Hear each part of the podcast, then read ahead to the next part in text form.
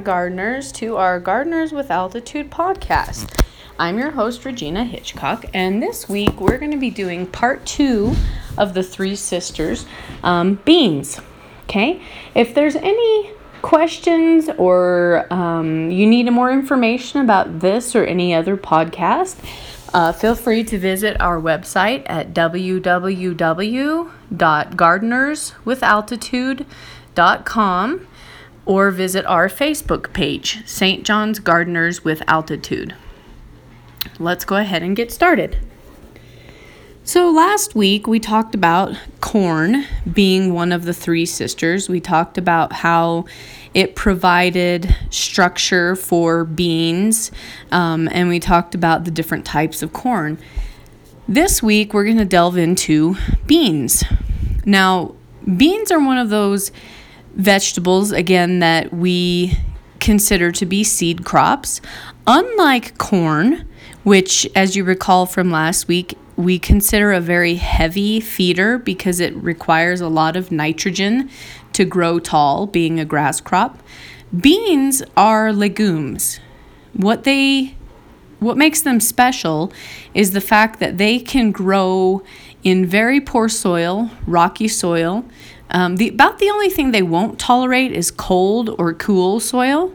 Um, but what's really special about them is that they have this symbiotic relationship with bacteria in the soil and on their roots that allows them to pull nitrogen out of the atmosphere, out of the air, and fix it in the soil and be able to use it for fertilizer themselves.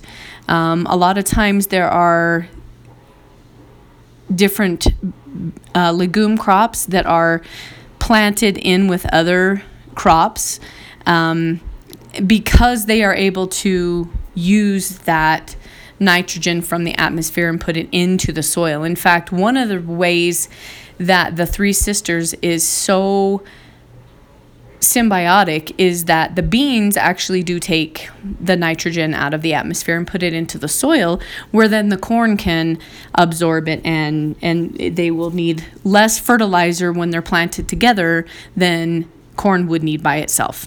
Okay, so it's kind of a cool thing. Um, beans basically are broken down into three categories, and they're broken down by how they're eaten. Okay, now you can grow them down by the growth habitat, which we'll talk about in a few minutes. Um, but just like last year when we or last week when we talked about corn, how sometimes it's grown for meal or for flour. Um, Beans also can be grown to be used dry. And when beans were being developed, they were most often used in the dry form. So they were a storage type of food. Um, many native peoples would forage quite a bit. They would hunt, and while they were learning agriculture and, and develop these, these different kinds of vegetables and things, um, they still would need a really high calorie high nutrition wise uh, vegetable for the wintertime, and beans really fit the bill. Beans are fairly unique in that they have very high carbohydrates as well as very high protein. Um, they have a lot of fiber, which, as you know, helps you to stay regular, which is really, really important. Um, but they also have a lot of trace minerals in them, they have different types of minerals depending on which variety, and also different nutrients are available at different times of the bean's life. So if you're eating just green beans, um, what we call green beans or string beans, um, we eat them when they're green, when they're tender. We don't shell them at that point.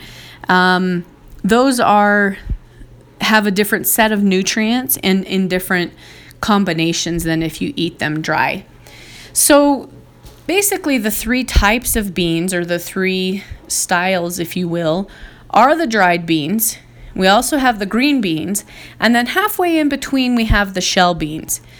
Shell beans used to be a lot more popular.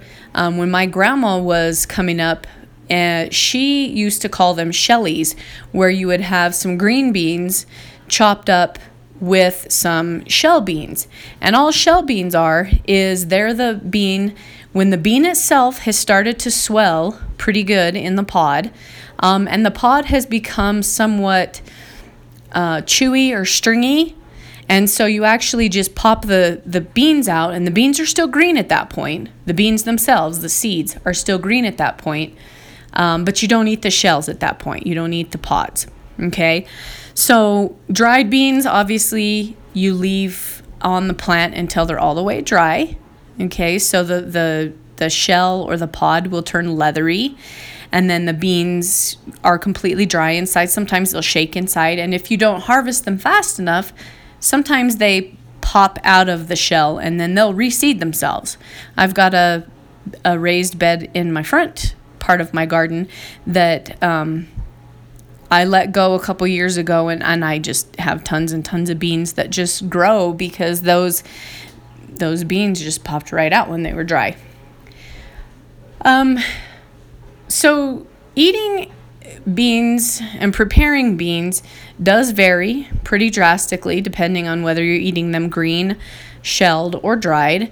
Uh, you'll know if you've ever had like pinto beans or whatever um, from like a bag or, or something, they take a very long time.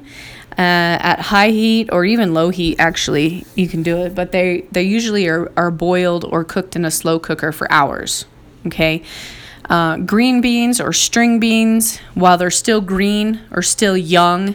I use the term green, but understand I'm not, they don't, not all beans are green. Some of my favorite beans that I purchase are purple podded. Okay, but if you eat them before they have started to swell and while the pod is still tender, we call them green, even if they're pink, even if they're purple, even if they're yellow, like wax beans, or they're green, or they're red. It doesn't, the color isn't what I'm saying when I'm saying green. I'm, they're just called green because they're immature.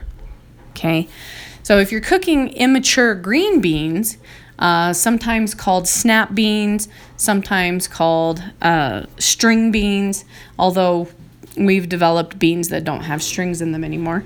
Um, they don't cook for very long. You typically can either saute them with a little bit of uh, garlic and then maybe boil them for 10 minutes or so and they become very soft and they become very delicious. The f- my favorite way to cook beans uh, green beans is just to saute them with a little bit of bacon and then just barely cover them with some chicken broth and cook them until the chicken broth is pretty much gone. Best green beans you'll ever have in your life.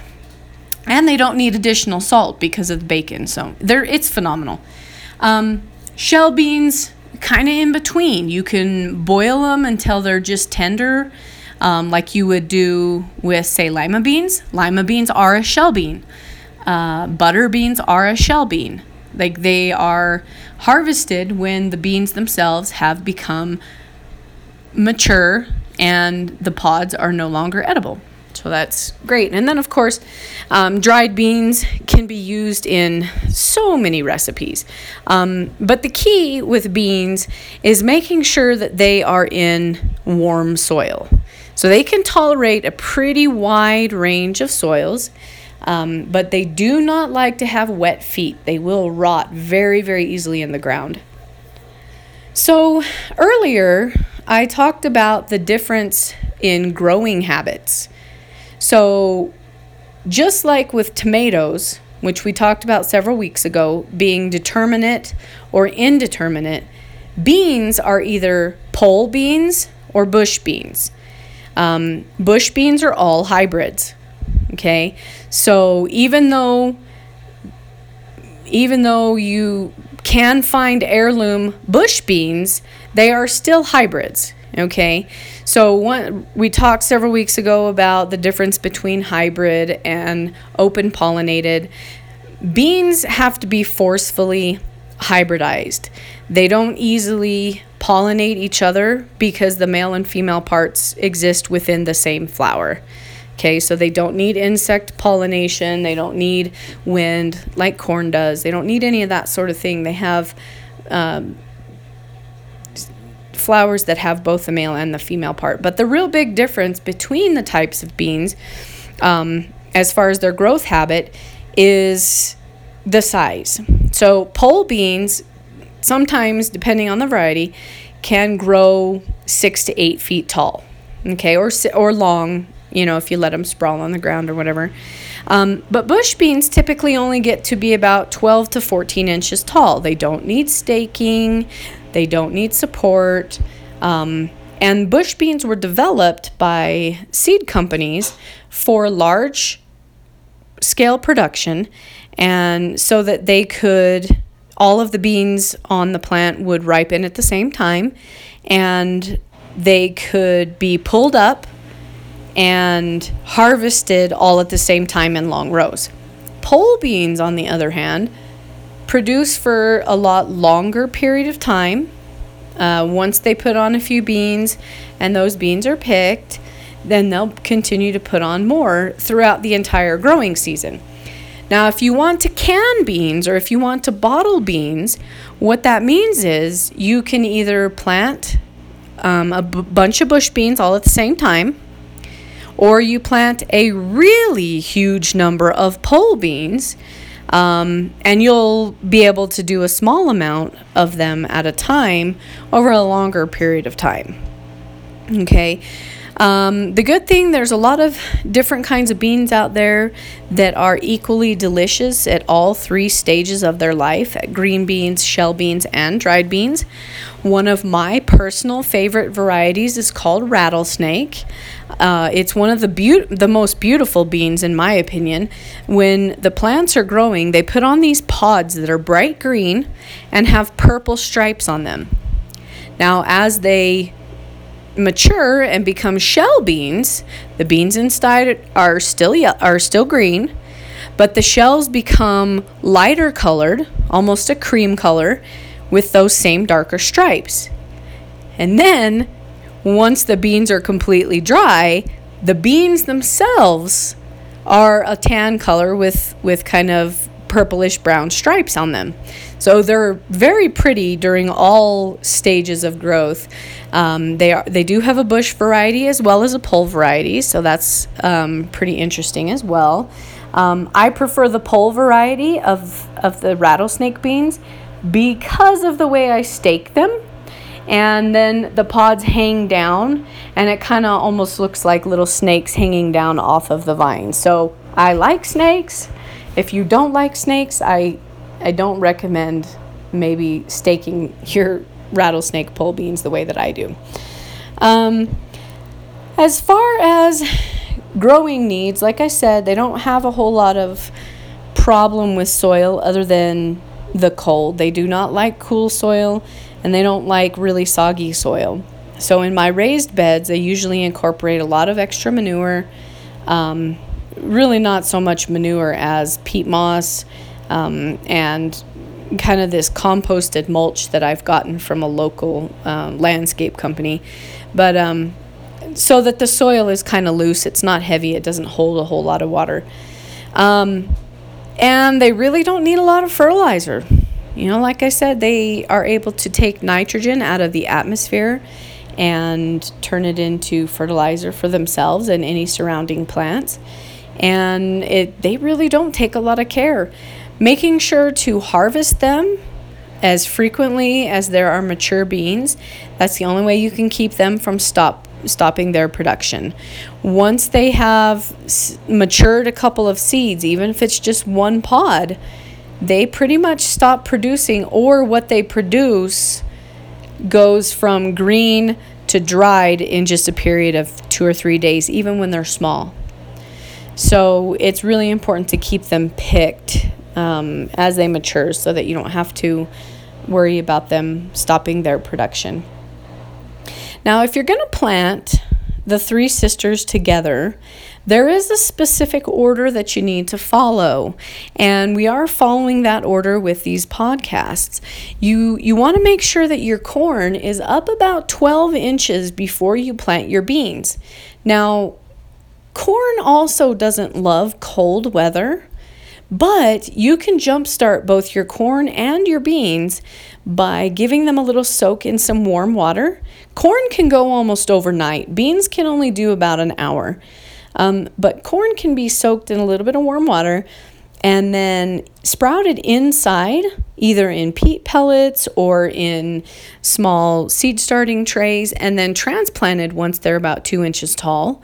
Um, or you can start them in the soil, um, but then you do set back your bean um, planting time a few days. Um, basically, what I like to do is I start my corn very, very early. I do it in the house or in the greenhouse. Once it's about two inches tall, I transplant it out because even though corn doesn't like to germinate in cool temperatures, it's not super frost um, sensitive. It can actually take um, a light frost once it's up out of the ground. It's a grass crop, so it's not super tender the way that beans and other broadleaf crops are.